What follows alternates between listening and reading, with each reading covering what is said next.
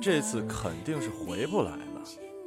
连去他葬礼的衣服都准备好了，认真写好悼词，心里揣测虚情假意的悲伤，每天抽空子就对着镜子练哭，控制眼泪滑落的速度，花重金买了一块名牌手帕，万事俱备，只差他死。但没想到他还是回来了，而且是异常风光的回来。他坐在丝绒沙发中央，周围的朋友簇拥着他，瞪着大眼睛听他说故事。身后的落地窗是滚滚江水和闪着光芒的大厦。我站在门口停顿了两秒，他抬头时发现了我，对我招招手，仿佛昨天还见过。我热情地迎上去，紧紧拥抱。亲爱的，你可算回来了。你们也明白，女人之间不免这种违心的对白。我心想，这贱人的生命力够顽强的呀。高中时我是乔安的同桌兼包虾员。你们知道包虾员这种工作吗？和麦兜的吹泡员和泡椒鸡爪去骨员差不多的高尚职业。乔安不吃学校的午饭，每天中午都有一个神秘人给他送饭，打开还是热乎乎的。有一次送来的是油焖大虾，他直接把饭盒推到我面前说，一起吃吧。我感恩戴德呀，但是吃了一只后发现他坐在对面面无表情地看着我，不动手也不吭声。我问他怎么了，他说我不会包虾。从那以后我变成了他的专业包虾员，比例是他吃三只我吃一只，而且是在保持他能持续吃着虾的情况下。后来我因为手快包虾这项技能俘获了不少少男的芳心，不信你们也可以试试看啊。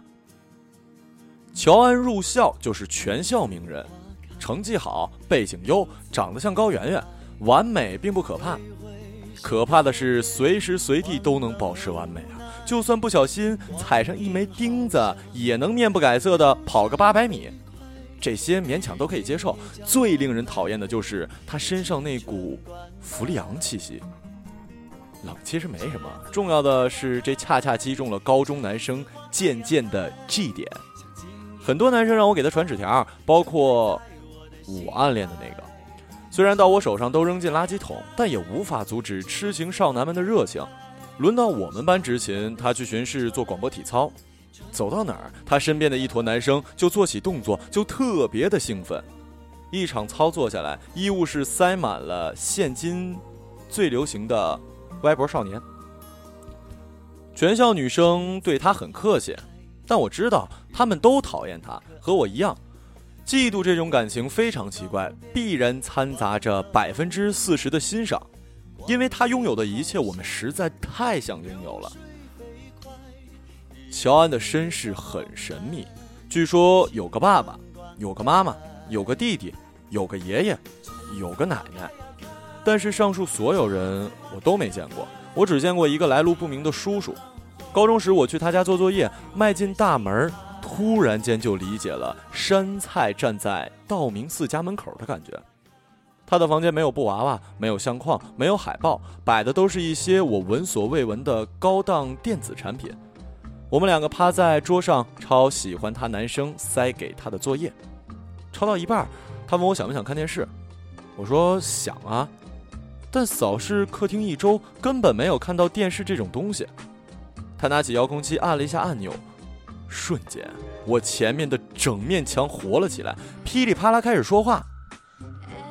那是唯一一次我看电视的目的真的是在看电视。我对着面前的巨型电视默默发誓，一定要当好她的包虾员，学着她的样子成为一个自带背光的女生，并且找合适的时机偷偷杀了她，为民除害。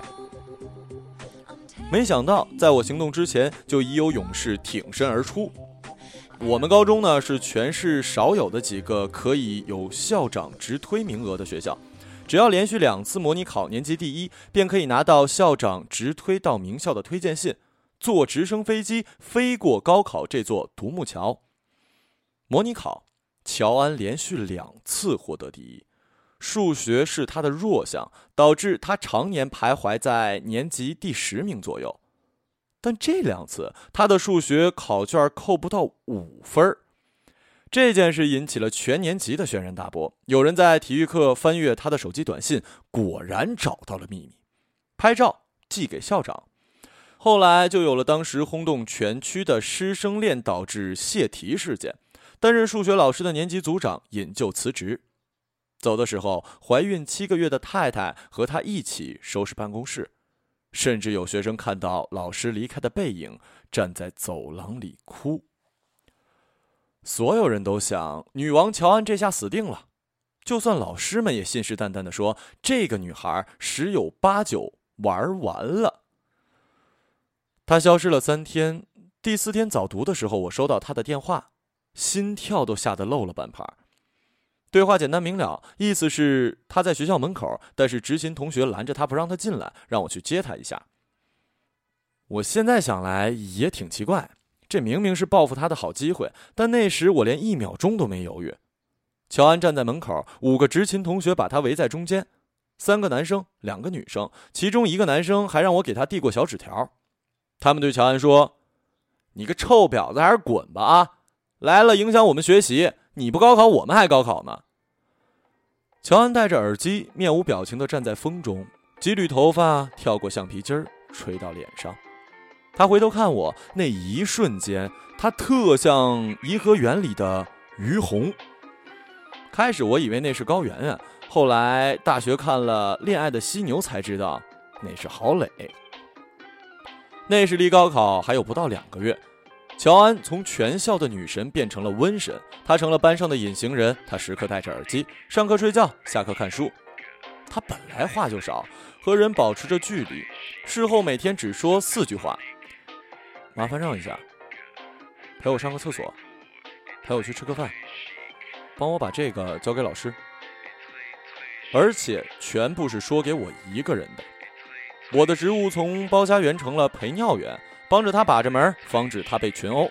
很多朋友问我为什么要帮他，我无奈笑笑，说老师关照过的。其实没有任何人要求我这么做，哪怕是乔安。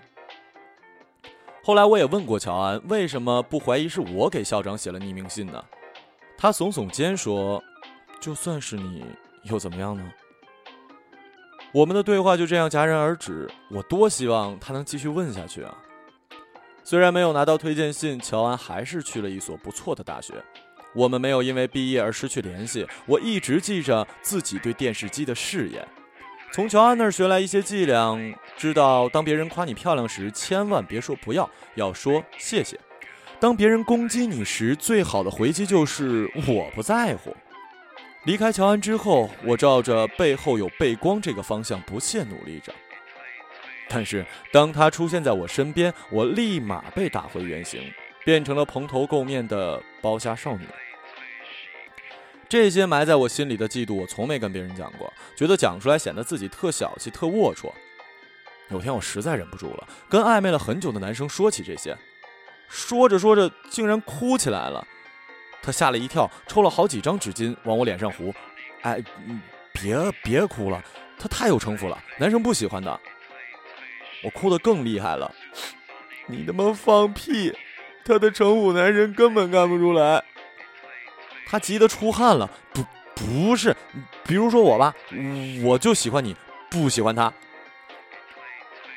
虽然他不是金城武，不是李嘉诚，不是爱因斯坦，只是一枚最普通不过的纯良男屌丝，但因为他的投票，我终于愿意暂时的抛开他身上的所有不完美。渐渐的，人类啊，这就是被爱才觉得自己与众不同啊。也可能是恰巧那时候乔安遇到了感情危机。乔安知道自己的模特男朋友劈腿后，第一件事是去联系三三，带着他吃饭、逛街、看电影和下午茶，每次还要找几个我这样的群众演员处在旁边，制造出顺其自然的效果。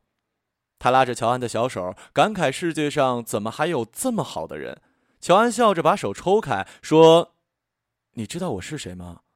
我就是那谁的女朋友。”三三顿时晴天霹雳，乔安接着微笑：“我知道你不知道他有女朋友，你也是受害者。我出国交流了一年，他是耐不住寂寞来找你的。现在我回来了，所以他跟你玩失踪，明白了吗？一会儿我就带你去找他。”三三估计没见过这种场面，当场崩溃了。模特男友还在家热火朝天地帮乔安准备晚饭，看见他和三三出现，吓得扔了锅铲就跑。乔安说：“别着急，这是他家，早晚得回来。现在先把大闸蟹吃了，别放凉了。”他把剩下的菜炒了，带领着发懵的三三把菜一道一道吃掉，边吃边说出他经典台词：“咱们看电视吧。”他帮三三擦干眼泪，倒上红酒，自己静静地坐在沙发上，看他最喜欢的美剧《复仇》，等待模特男友回来。后半夜，模特男友以为两个人走了，悄悄地溜回来。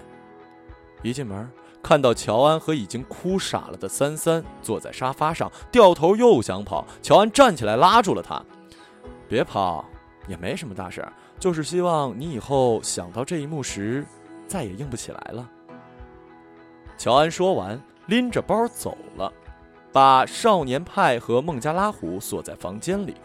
下楼时拉黑模特男友的电话号码。他们的恋爱三年就这样过去了。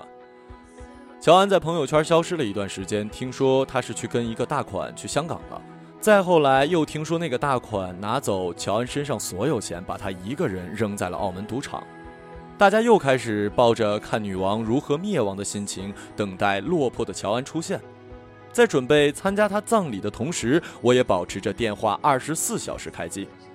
我总觉得他会找我，就像高中时一样需要我，并且没有理由的信任我。我梦到过他，女巫给他一只毒苹果，乔安慢条斯理地把苹果皮削掉，走到女巫面前告诉她，下次记得带火龙果来。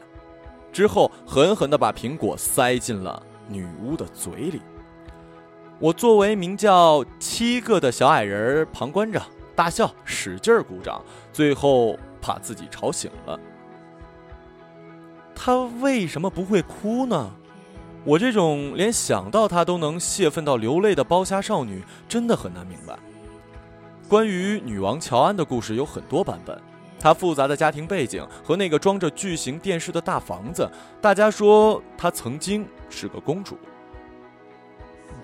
但我不愿相信，在我心里，乔安生下来就戴着皇冠，不用交每月十元的会费，照样是所向披靡的人生 V I P。 后来大家都喝醉了，乔安越过几个横在沙发上的人，从脖子上摘下项链送给我。他说他记得我很喜欢这款，这是他赢了之后买的。我突然很感动，觉得他活着也挺好的。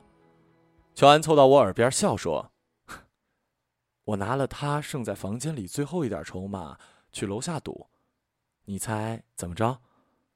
我因为四张 Q 赢了桌上所有人。”于是，女王乔安就回来了。